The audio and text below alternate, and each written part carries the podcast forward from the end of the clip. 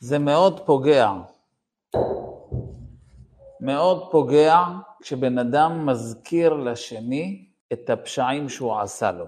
זה כל כך לא, לא מתאים, זה כל כך לא... זה לא נעים בכלל. זה הכי מעצבן את הבעל כשאשתו מזכירה לו את מה שהוא עשה לה בשבת חתן. נכון? לא אשכח לך את זה. לא סולחת בך על זה. סיפר לי אחד, שכשהוא היה חתן, אז בשבע ברכות הוא ואשתו הסתובבו, ואשתו אמרה לו, יש מצב שאתה קונה לי משהו? זאת אומרת, אה? הוא היה תם, לא ידע שכשכלה מבקשת משהו, זה או מנה פלאפל או מגש פיצה, נכנס איתה לחנות ממתקים וקנה לה סוכריה מחליפת צבעים, כמו ג'ולה.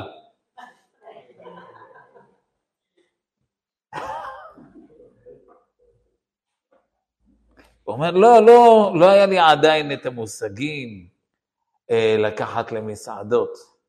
הוא אומר, אנחנו נשואים כבר 15 שנה, 20 שנה?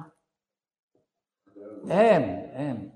לא אשכח, לא אסלח, לא מוחלת לך שככה עשית לי כשהייתי כלה.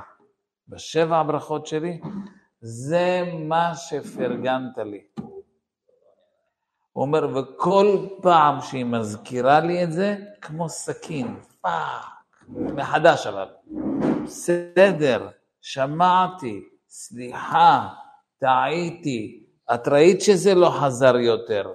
מאז אני מפנק, אני נותן, לא סולחת לך. זה, זה כואב, כואב מאוד, כשאתה מזכיר לבן אדם עוונות ראשונים. אה, אנחנו אומרים את זה בתפילה. אל תזכור לנו עוונות ראשונים, מהר יקדמונו רחמך. מבקשים מהשם שימחה לנו על העוונות, אל תזכור לנו עוונות ראשונים. מעניין שפה, בפרשה שלנו, יש מישהו בפרשה שמזכיר עוונות ראשונים. ויאמר יוסף אל אחיו אני יוסף, כשיוסף מתגלה לאחים שלו, כן? ולא יכול יוסף להתאפק לכל הניצבים עליו, ויקרא הוציאו כל איש מעליי. העיף את כולם, כדי שהאחים שלו לא יתביישו. הוא לא רצה שהם יתביישו ברגע הזה. אומר רש"י, לא היה יכול לסבול שיהיו מצרים ניצבים עליו ושומעים שאחיו מתביישים בהיוודעו להם. זאת אומרת, יוסף דואג שהאחים שלו לא יתביישו. אז הוא מבקש מכל המצרים, מכל השרים, כן, לכל הניצבים עליו. ניצבים, הכוונה היא האנשים רמי המעלה, שנקראים ניצבים. השרים הגדולים, כל הפקידים שהיו שם. אלא יוסף היה עומדים, אבל ומי היו העומדים? בדרך כלל אלה שעמדו ליד יוסף, שליט מצרים, זה הרמטכ"ל, שר האוצר, שר הבריאות, שומרי ראש, שב"כ, מודיעין, ראש אמ"ן. את כל החבר'ה יוסף מבקש, תצאו מפה, ויקרא הוציאו כל איש מעליי כדי, למה? מה יש לך? כדי שהאחים שלי לא יתביישו. כשאני עכשיו מספר להם שזה אני, אני יוסף. הם עד עכשיו לא ידעו שהוא יוסף. זה שליט מצרים. ולא עמד איש איתו בהתוודע יוסף אל אחיו. ויתן את קולו בבכי, וישמעו מצרים, וישמע בית פרעה. הוא מתחיל לבכות. ויאמר יוסף אל אחיו, אני יוסף. העוד אבי חי, ולא יכלו אחיו לענות אותו, כי נבהלו מפניו. הוא אומר, אני יוסף. אני יוסף. הנה הרגע שיוסף מתגלה. ויאמר יוסף אל אחיו, גשו נא אליי, בואו, תקרבו אליי, ויגשו. ויאמר, אני יוסף אחיכם, אשר מכרתם אותי מצרימה.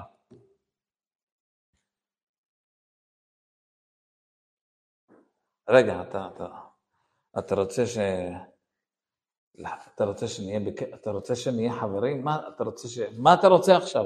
בשביל מה אתה עכשיו אומר, אני יוסף שמכרתם אותי?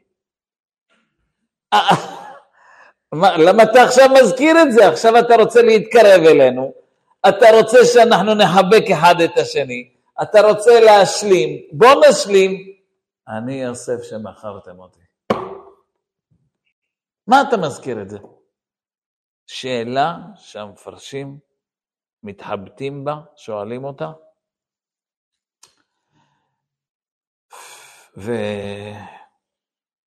ומדברים על השאלה הזאת. אני רוצה ברשותכם לומר לכם משהו ש... שגם למדתי אותו מהחיים שלי, אבל גם הרבה הרבה למדו אותו מהחיים שלהם. השבוע היה לי שיחה עם אחת התלמידות של דרך הבעל שם טוב. והיא סיפרה לי על סבתא שלה. סבתא שלה קראו לה סבתא טובה. טאוב. טאוב בפרסית, כן? טאוב. וכשהגיעו לארץ, סבתא טובה. סבתא טובה הזאתי סיפרה שבפרס בתור ילדה קטנה, חיתנו אותה בגיל שבע. שבע. עם בחור בן עשרים ושבע.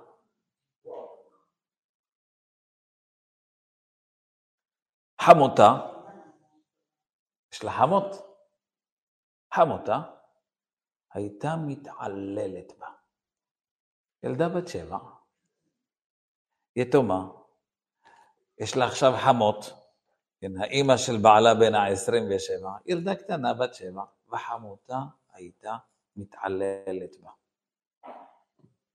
פעם אחת היא סיפרה שחמותה יצאה מהבית, סגרה עליה את הדלת, השאירה אותה לבד בבית, הבעל הלך לעבודה, וחמותה השאירה אותה לבד בבית ונעלה עליה. והשכנים השכנים שהיו שם ידעו שהיא, החמות הזאת עושה צרות לילדה, שהיא בעצם נשואה, ילדה נשואה, והתברר שהיא השאירה אותה שמה בבית יום שלם בלי אוכל.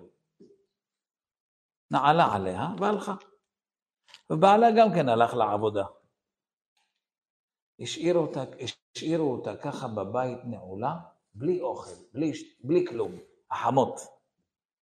השכנים, אחרי 24 שעות שהם רואים שהחמות לא חוזרת, ידעו שיש שם ילדה בתוך הבית, השכנים פרצו את הדלת. כי ידעו שיש שם ילדה. ראו אותה שוכבת ברצפה, מעולפת, מעולפת, בגלל שהיא לא אכלה ולא שתתה, מעולפת, ועשו לה הצולה, החיו אותה, הביאו לה לאכול, לשתות.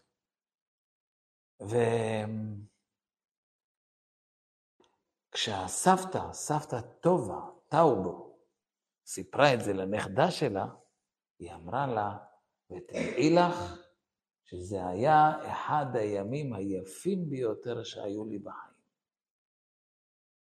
שואלת אותה, הנכדה שואלת אותה, זה היה היום היפה שלך? כן. כי כשאני שכבתי שם ברצפה בלי כוחות, בלי אכילה ושתייה, ולא היה אף אחד איתי, הבית היה נעול וסגור, ולא היה לי למי לפנות, אין טלפונים בפרס בזמנו, אז כשאני שוכבת ברצפה, ראיתי שאין לי עם מי לדבר. התחלתי לדבר אל השם. והמציאות, המצב הזה לימד אותי לדבר אל השם. כי לא היה לי עם מי לדבר. ואני ילדה, ילדה בת שבע, בלי אוכל, בלי שתייה, והחמות נעלה עליי, אני סגורה, אני לא יודעת מתי היא תגיע, עובר יום שלם, צום, צום יום שלם של ילדה, זרוקה ברצפה, מצאו אותה על הרצפה, מעולפת, כשכבר נכנסו היא הייתה בעילפון, אבל עד שהתעלפתי, כן, דיברתי עם השם. ומאז, היא אומרת, בזכות הסיפור הזה, הבורא העולם נהיה החבר הכי טוב שלי. ולכן אני רואה את היום הזה כאחד הימים הכי מאושרים שלי בחיים. זה סיפור שסיפרה לי הנכדה על סבתא שלה. אה? כן. בפרס, ככה זה היה. לא שאלו אותה בדיוק. ילדה בת שבע, מי שאל אותה? צריכה להתחתן, יאללה.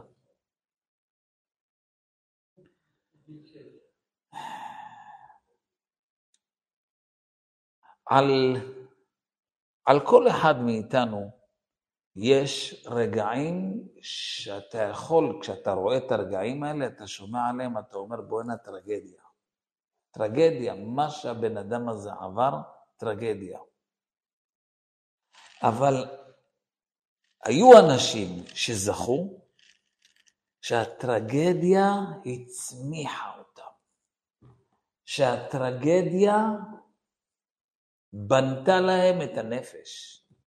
מהעין, מהחוסר, מהחושך הגדול ביותר, שם הם זכו לגלות את האור הגדול ביותר. יש כאלה. יש אנשים שבמצבים כאלה מתייאשים מהחיים, מקללים את זה שהם נולדו, טוב מותי מחיי, כן, כל מיני מילות של ייאוש, כאשר עבדתי, עבדתי, כאשר שכולתי, שכולתי, די, נמאס לי מהחיים, זהו, אני סיימתי, מיציתי.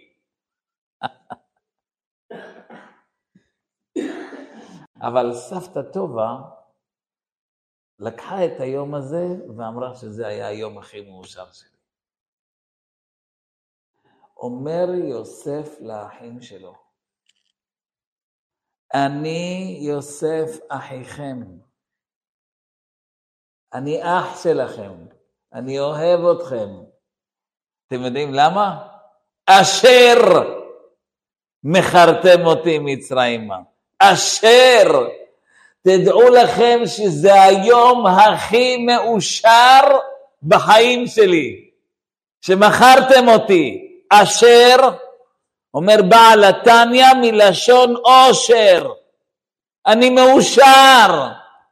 באמת? למה? כי אם לא הייתם מוכרים אותי למצרים והייתי נשאר ליד יעקב, מה היה מחשל אותי? מה היה בונה אותי? אתם יודעים מה בזכותכם קרה לי? נמכרתי לעבד, התמודדתי מול אשת פוטיפר, יום יום, ויהי כדברה אל יוסף יום יום. והניסיונות האלה חישלו אותי, בנו אותי, לימדו אותי את יסודות החיים, שאין לי על מי להישען אלא על אבינו שבשמיים. אחר כך בזכותכם ירדתי לבית הסוהר 12 שנה, ושם למדתי אל תבטחו בנדיבים בבן אדם שאין לו תשועה. שם למדתי מה אני בלי הרחמים של השם. שם למדתי מה זה ענווה. שם למדתי את אפסיות האדם. בזכותכם, אם הייתי נשאר אצל יעקב אבינו, הייתי נשאר כמו כולם. הייתי נשאר כמוכם. לא הייתי מתקדם. מה מקדם את האדם? מה? מה? אתם יודעים, בצבא, כן? אתה שומע, פלוני נהיה רמטכ"ל, בוא'נה, למה הוא נהיה רמטכ"ל? אה, הוא, הוא היה במלחמת ששת הימים. כבר אז הוא היה מפקד. הוא היה במלחמת לבנון, אז הוא היה תת-אלוף. הוא היה במלחמת, אה, איזה מלחמת? שלום הגליל. הוא היה, הוא היה במלחמת שלוש נקודות. מה, ואם הוא לא היה במלחמת אז מה? אם הוא לא היה במלחמת הוא לא יכול להיות רמטכ"ל. כי רק אם אתה במלחמה, כדורים עפו לך מעל הראש, ראית את המוות בעיניים, עין אחת יצאה, אין עין, יש נשארה רק עין אחת. הוא חטף כדור ביד שמאל, היה לו כדור שנכנס לו בריאה והוא עבר ניתוח. כל הסיפורים האלה עושים אותך רמטכ"ל. אם אתה נבנה מהם, אם לא נפלת מהם לייאוש ולטראומות ולסיוטים ולבעיות נפשיות ודיכאונות. אומר יוסף, בואו בואו, אני תודה רבה לכם שמכרתם אותי. בזכותכם אני יוסף, בזכותכם הגעתי למה שהגעתי, רק בזכותכם. זאת אומרת, הוא אומר להם, לא רק שאני לא לוקח את זה קשה, לא רק שאני סולח לכם, אני רוצה להגיד לכם תודה רבה, אני חייב לכם הכרת הטוב. תודה רבה לכם. לא תודה רבה צינית, כמו שאני אומר לפעמים, כשהילדים שלי לא עוזרים לי, תודה רבה, תודה רבה. תודה רבה על כל מה שאתם עוזרים לה, תודה רבה, אני מעריך את זה. וכולם יודעים ש... שזה בדיחה. לא, יוסף, לא, זה לא היה בדיחה. הוא באמת התכוון לכל מילה. אני ממש מאושר, תודה. מה אני אגיד? אין לי מילים איך להודות לך, אני חייב לכם כמו סבתא טובה. זה היה היום המאושר שלי בחיים. כי אז למדתי על הרצפה שיש לי את הבורא עולם ושאני יכולה לדבר איתו, ואז למדתי לדבר עם בורא עולם. יש אנשים בגיל 70 לא יודעים לדבר אל השם. לא יודעים מה זה לדבר עם השם. למה הם לא יודעים? כי כל הזמן היה ליד האימא, אבא, אחים, אחיות, חברים, דודות. כל הזמן היא הייתה מוקפת בעולם ומלואו. אף פעם היא לא הייתה ילדה בת שבע שוכבת על הרצפה מעולפת, אז אף פעם לא היה לה את ההזדמנות להבין שאין לך על מי להישען, אלא על אבינו שבשמיים. לכן אתה אומר לה בגיל 70, כן? כשכבר בעלה נפטר, אתה אומר לה, היא אומרת, אני לבד, מה, מה אני אעשה? כולם נשואים, נשארתי לבד. אבל יש לך את השם. איפה הוא? היא בת 70, אבל היא לא יודעת את מה שהילדה בת 7 ידעה. לא. היא לא התרגלה בגיל 70 להתחיל את זה, זה קשה. בגיל 70 להתחיל לפתח דו-שיח עם השם, להתחיל לתקשר איתו, לדבר איתו. אשרי שאל יעקב בעזרו, סברו על השם אלוקיו. יוסף היה לבד, היה לבד במצרים. לא אחים, לא אבא, לא שום דבר. וירא אדוניו כי השם איתו, וכל אשר הוא עושה, השם מצליח בידו. וירא אדוניו פוטיפר, רואה וירא אדוניו כי השם איתו. איך אדוניו ראה שהשם איתו? אומר רש"י, שם שמיים שגור בפיו. יוסף לבד. אין, אין פלאפון, אין וואטסאפ, אין מיילים, אתה לא יכול לשלוח מייל ליעקב, ואתה לא יכול להרים טלפון, ואפילו טלפון ציבורי עם אסימון, גם לא היה באותה תקופה. אז מה עושים? עם מי תדבר? עם מי יוסף ידבר? עם מי? אתה לבד. שם שמיים שגור בפיו. אין לך עם מי לדבר. אתה מדבר עם השם. הוא איתך 24-7 כל הזמן, כמה שאתה רוצה. שם שמיים שגור בפיו. אני רוצה לומר לכם, רבותיי, אנשים, יש הרבה אנשים שלא טעמו את החוויה הזאת, לדבר עם השם. אני, אני אסביר לכם מה אני מתכוון. ישנם שני סוגים של דיבורים אל השם. יש דיבור אל השם רשמי. רשמי. שמעתם פעם על הדיבור הרשמי עם השם? תפילה.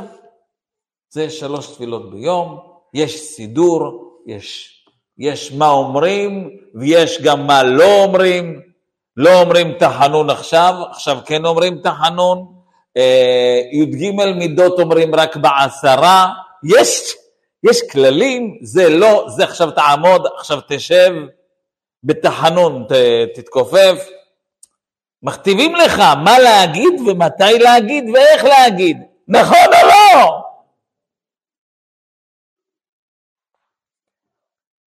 זה דיבור מאוד רשמי. אין, אין לך מה לעשות, אתה לא... זה מה יש.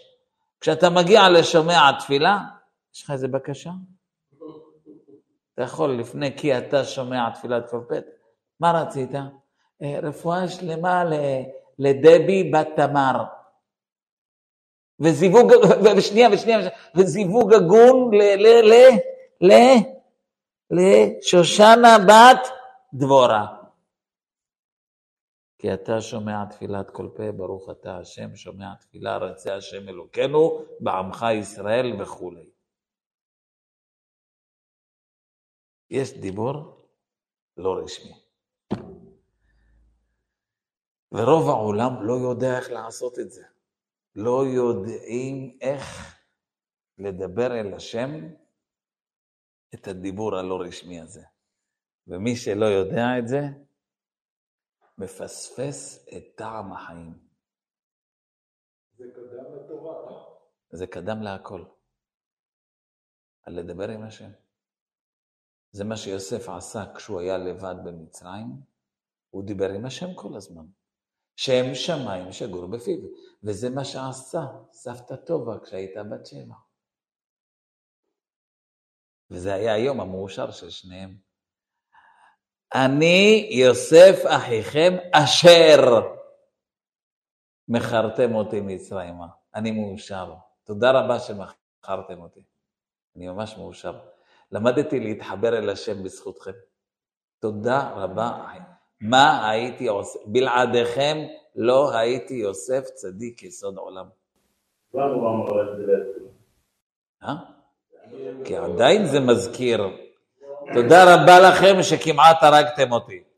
זה אני יכול להגיד לכם, אבל מי שישמע אותי עכשיו, אה, זה מה שהם עשו לו? סבתא טובה יכולה לספר את זה לנכדה שלה, אבל היא לא יכולה לספר את זה ליד חמותה. היא לא יכולה לספר את זה ליד השכנים, כי השכנים, תגידי, את נורמלית? מה אתה עושה לה? לכלה שלך? רבותיי, זו נקודה שאם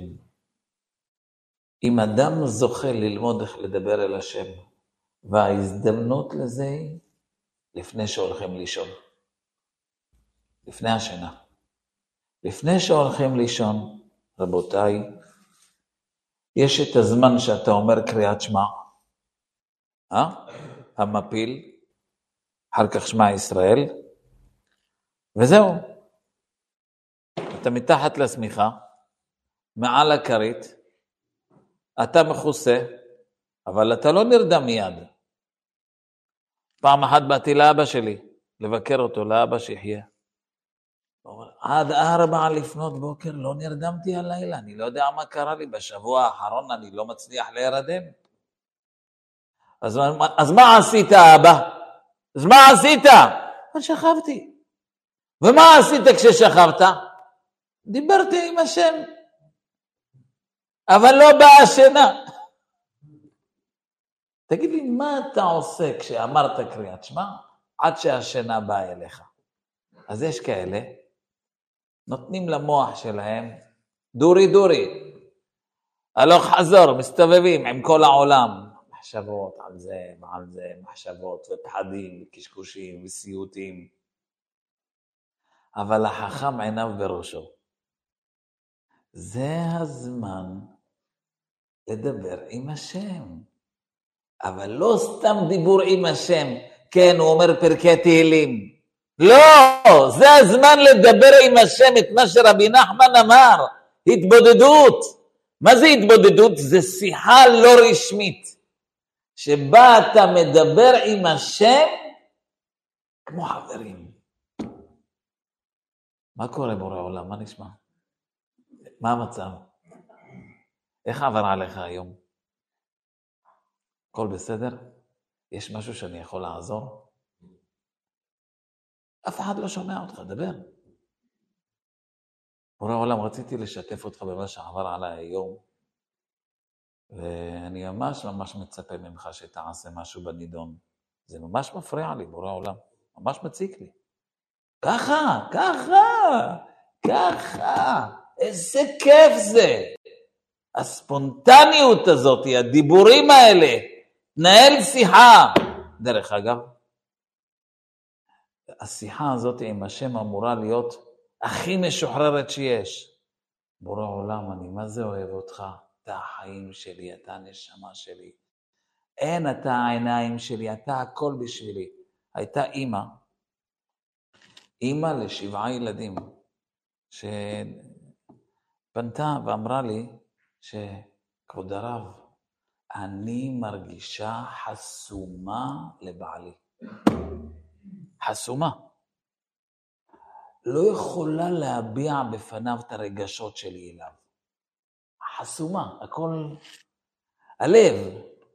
אני יכולה להכין אוכל, אני יכולה לנקות את הבית, אני יכולה הכל, אבל אני לא יוצא לי שום מילות חיבה, שום מילות אהבה, לא רק לבעלי, גם לילדים שלי, חסומה.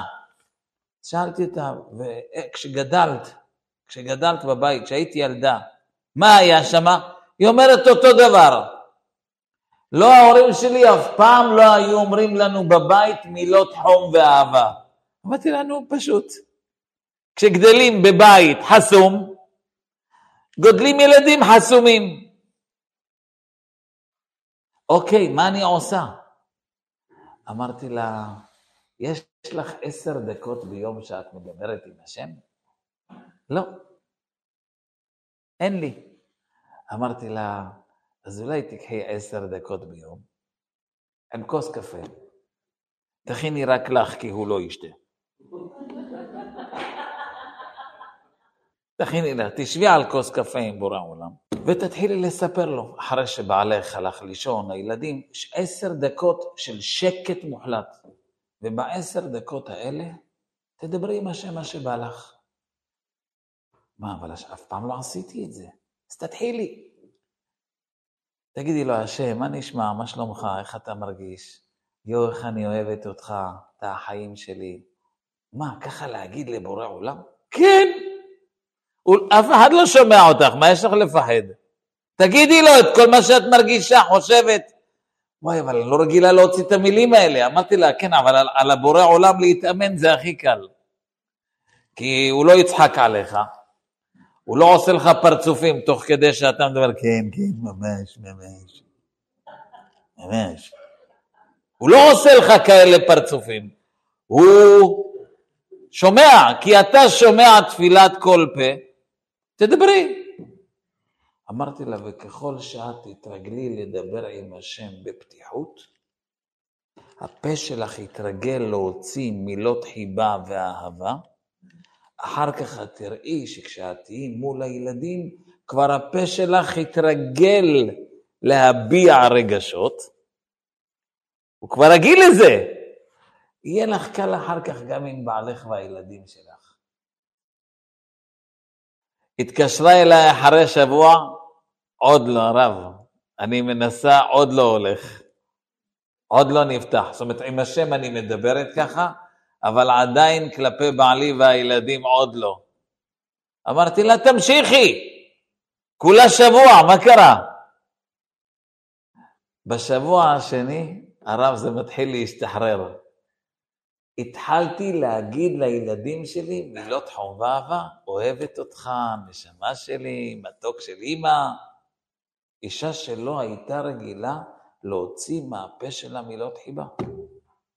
הדיבור עם השם פותח אותך, הספונטני, לא הרשמי, הספונטני, זה שמתחת לשמיכה, זה כשאתה בחושך ואתה מדבר עם השם, הדיבור הספונטני הזה פותח לך את הפה ופותח לך את הלב עד שזה מגיע לאישה ולילדים ולכל מי שאתה בקשר איתו. ואין לך תענוג יותר גדול מזה מאשר לשוחח עם השם. פשוט תענוג. אנשים לוקחים, יואו, אתה בא, אתה בא לעשות התבודדות? אתה בא לדבר עם... אתה בא? אתה... כאילו הם הולכים עכשיו לעקדת יצחק. לא, זה לא עקדת יצחק. זה, זה כיף יצחק. זה, זה הזמן הכי הכי כיף במשך היום. דרך אגב, זה סגולה לתרדמה מהירה. למה? כי היצר הרע יודע שזו שעה של קודש קודשים. וכשהוא מתחיל לקלוט, יואו, הוא מתחיל לדבר עם השם. עוד בספונטני, בהתבודדות, תישן, תישן כבר. הוא לא ייתן לך, אתה מיד תרדם. הוא לא מפרגן את זה, רבותיי. הוא לא מפרגן את הדברים המתוקים האלה. וזה עצמו ראיה שזה שיא הקדושה. לילות שאתה לא, אתה לא נרדם, לא נרדם, לא נרדם, לא נרדם. לשמוע חדשות אתה יכול לשמוע שעה וחצי ואתה נשאר ער, אבל רק אתה מתחיל לדבר עם השם, טראח, ואיננו, כי לקח אותו אלוקים. זו נקודה מאוד מאוד יסודית,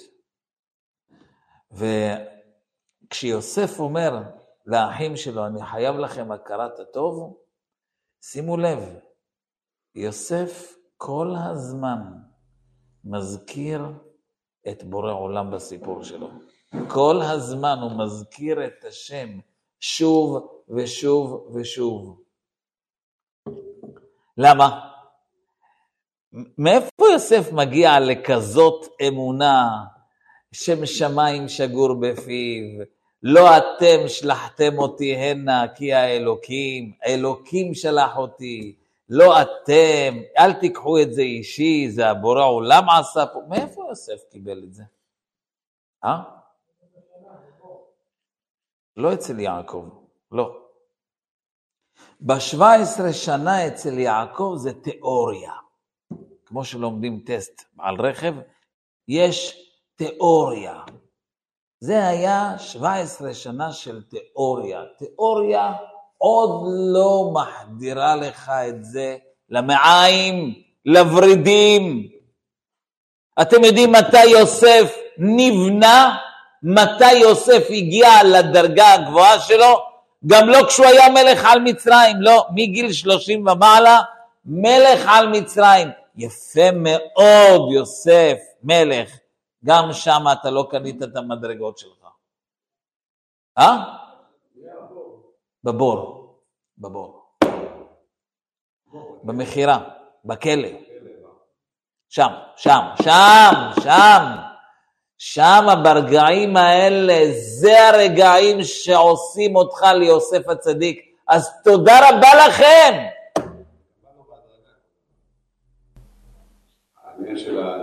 בפעם הראשונה אמר, אני חלמתי חלום, אני עד יצא מה...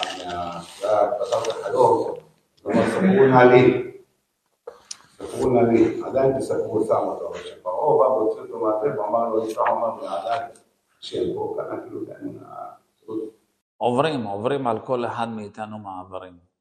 על כל אחד. אני לא יודע, לא מכיר אנשים שלא עובר עליהם משהו. אחד מהילדים שלו, כל הזמן יש לו קשיים בחינוך הילדים, משגעים לו את השכל, פוזלים לרחובות, פוזלים לכל מיני חברה לא טובה. יש לו כל הזמן התמודדויות עם ילדים, וזה גומר עליו. יש אנשים שההתמודדות שלהם זה שלום בית. זה ההתמודדות. יש אנשים שההתמודדות שלהם זה פרנסה, קשיי פרנסה. יש אנשים שלא, פרנסה יש לו בשפע, זה לא הנושא. שלום בית יש לו בשפע, זה לא הנושא. אבל יש לו בעיה, הוא לא חברותי. אין לו חברים. כל הזמן מרגיש, לא אוהבים אותי, לא אוהבים אותי, אני לבד. אני לבד, אני לבד. כל אחד עובר קשיים, רבותיי. כל אחד, אין אחד בעולם שהבורא עולם לא עשה לו מנגנון, לא, בר, לא שתל אצלו. ואתם יודעים איפה זה מתחיל? בילדות. אין אחד בעולם שהשם שתל לו הורים מושלמים.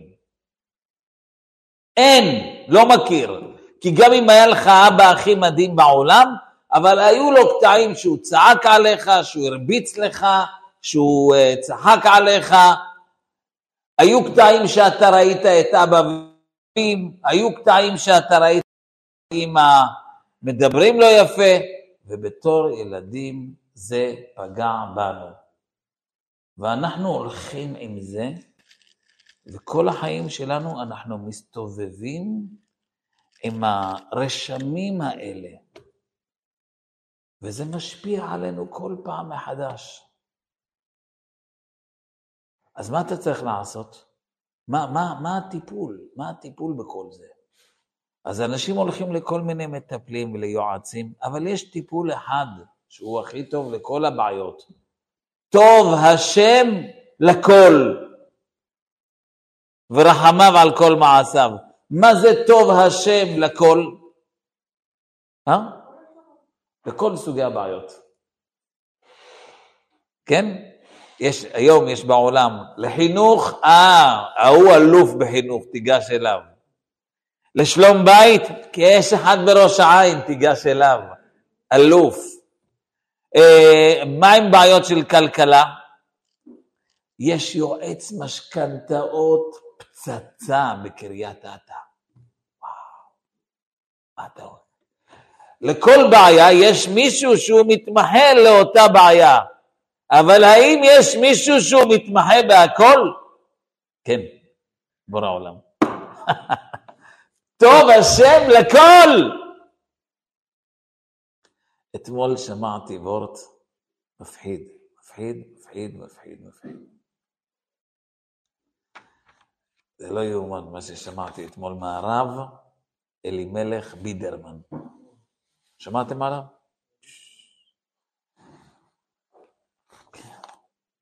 הוא אמר את זה בשם החפץ חיים. החפץ חיים. כשסיפרו לי יעקב אבינו שיוסף חי, ויאמר ישראל, רב עוד יוסף חי, אלך ואראנו בטרם אמות.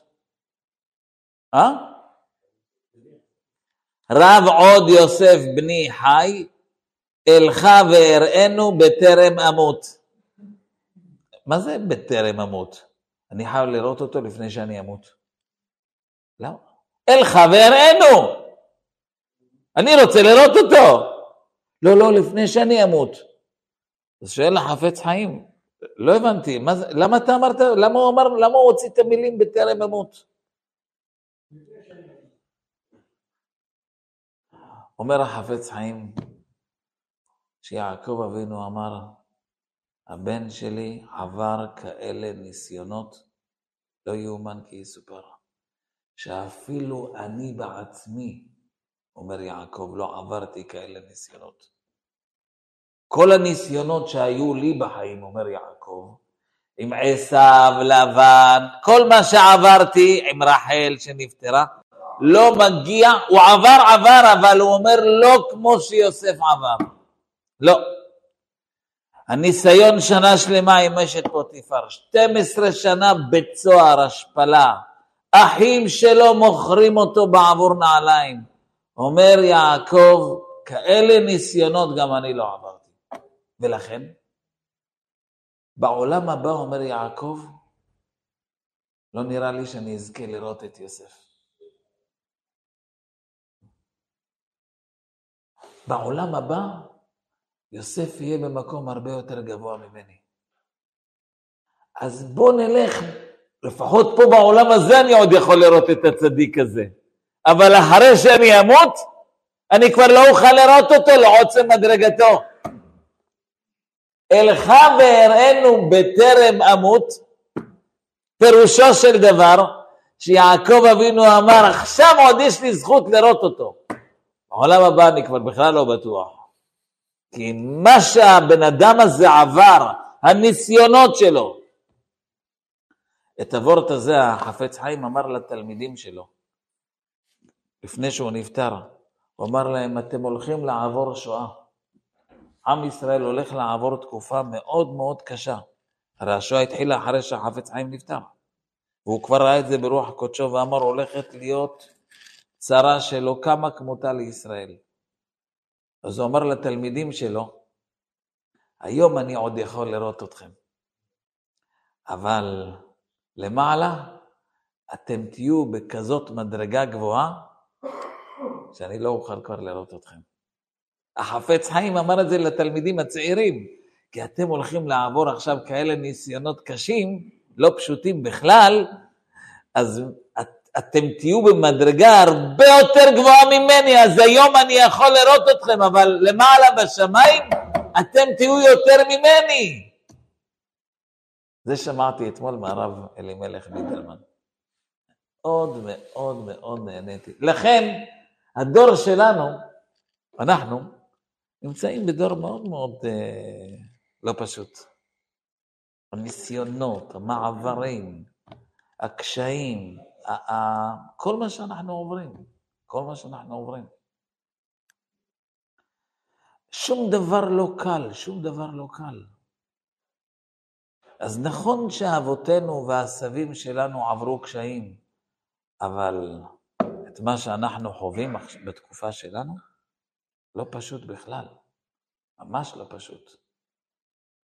ולכן, דווקא הדור הזה זה דור של גאולה. דווקא הדור הזה עם כל הקשיים שלו ועם החולשה שלו, בגלל הסיפורים האלה שיש לנו, ובגלל השמחת תורה שעברנו השנה, ובגלל כל המצב הלא נעים שלנו, זה מביא אותנו שמי שילך עם השם בתקופה הזאת, זוכה להגיע למדרגות הרבה יותר גבוהות שאבותינו וסבותינו ו- וכל מי שקדם לנו לא זכה להם. זה מה שאמר יעקב ליוסף.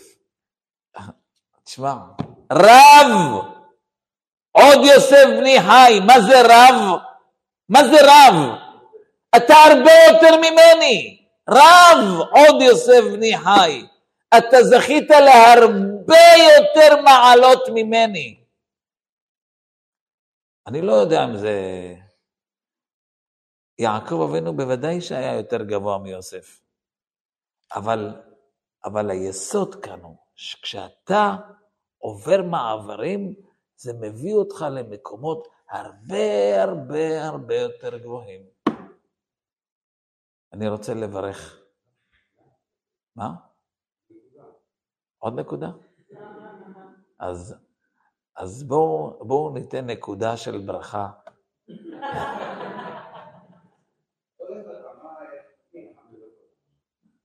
אה? כן.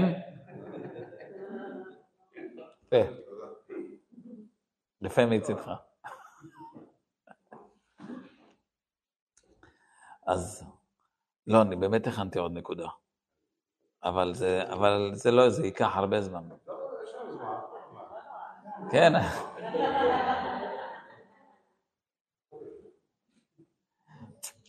בכל... אה? תודה.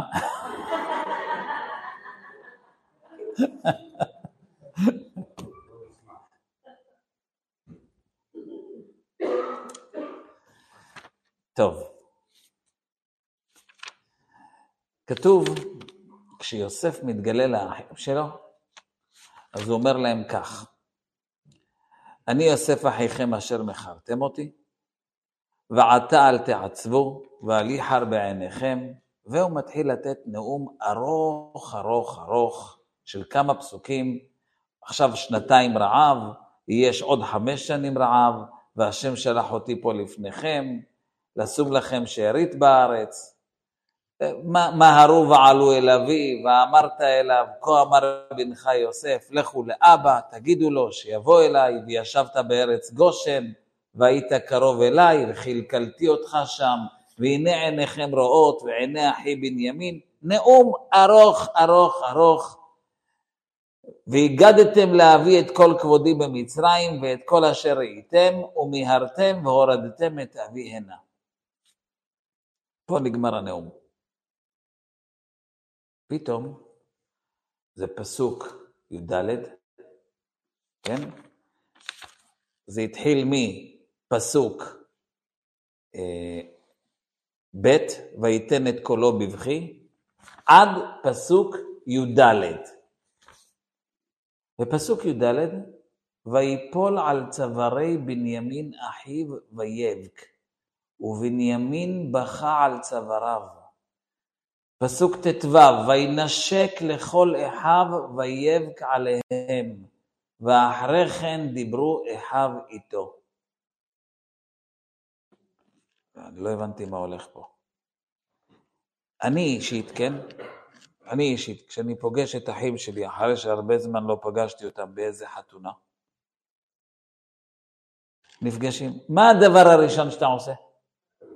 חיבוק, נשיקה, מה שלומך התגעגעתי.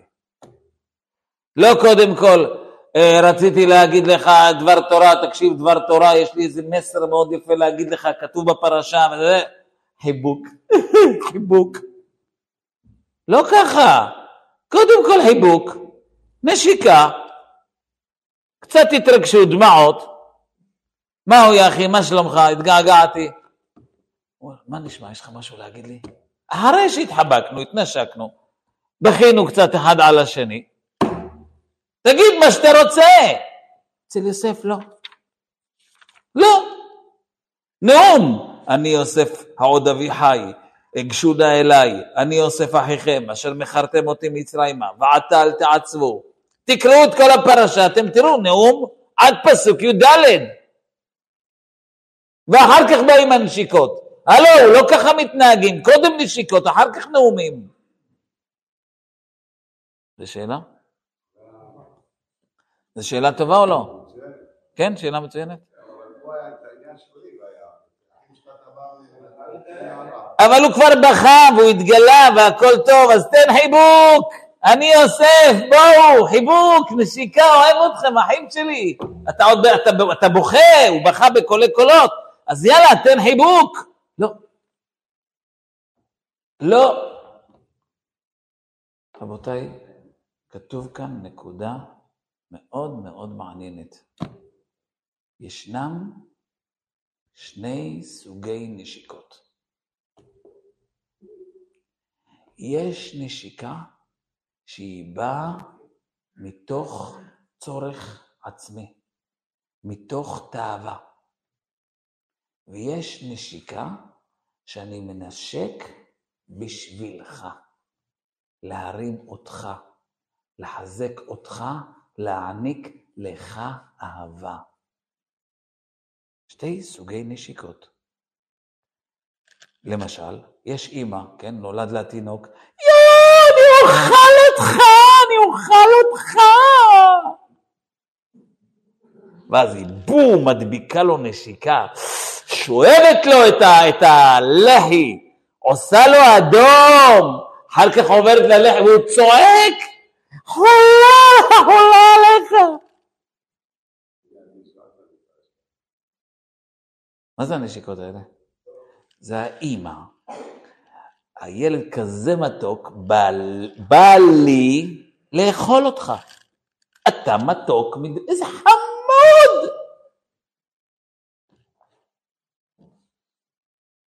זה נקרא נשיקה של תאווה. זה נשיקה בשבילך, זה לא בשביל הילד. לא.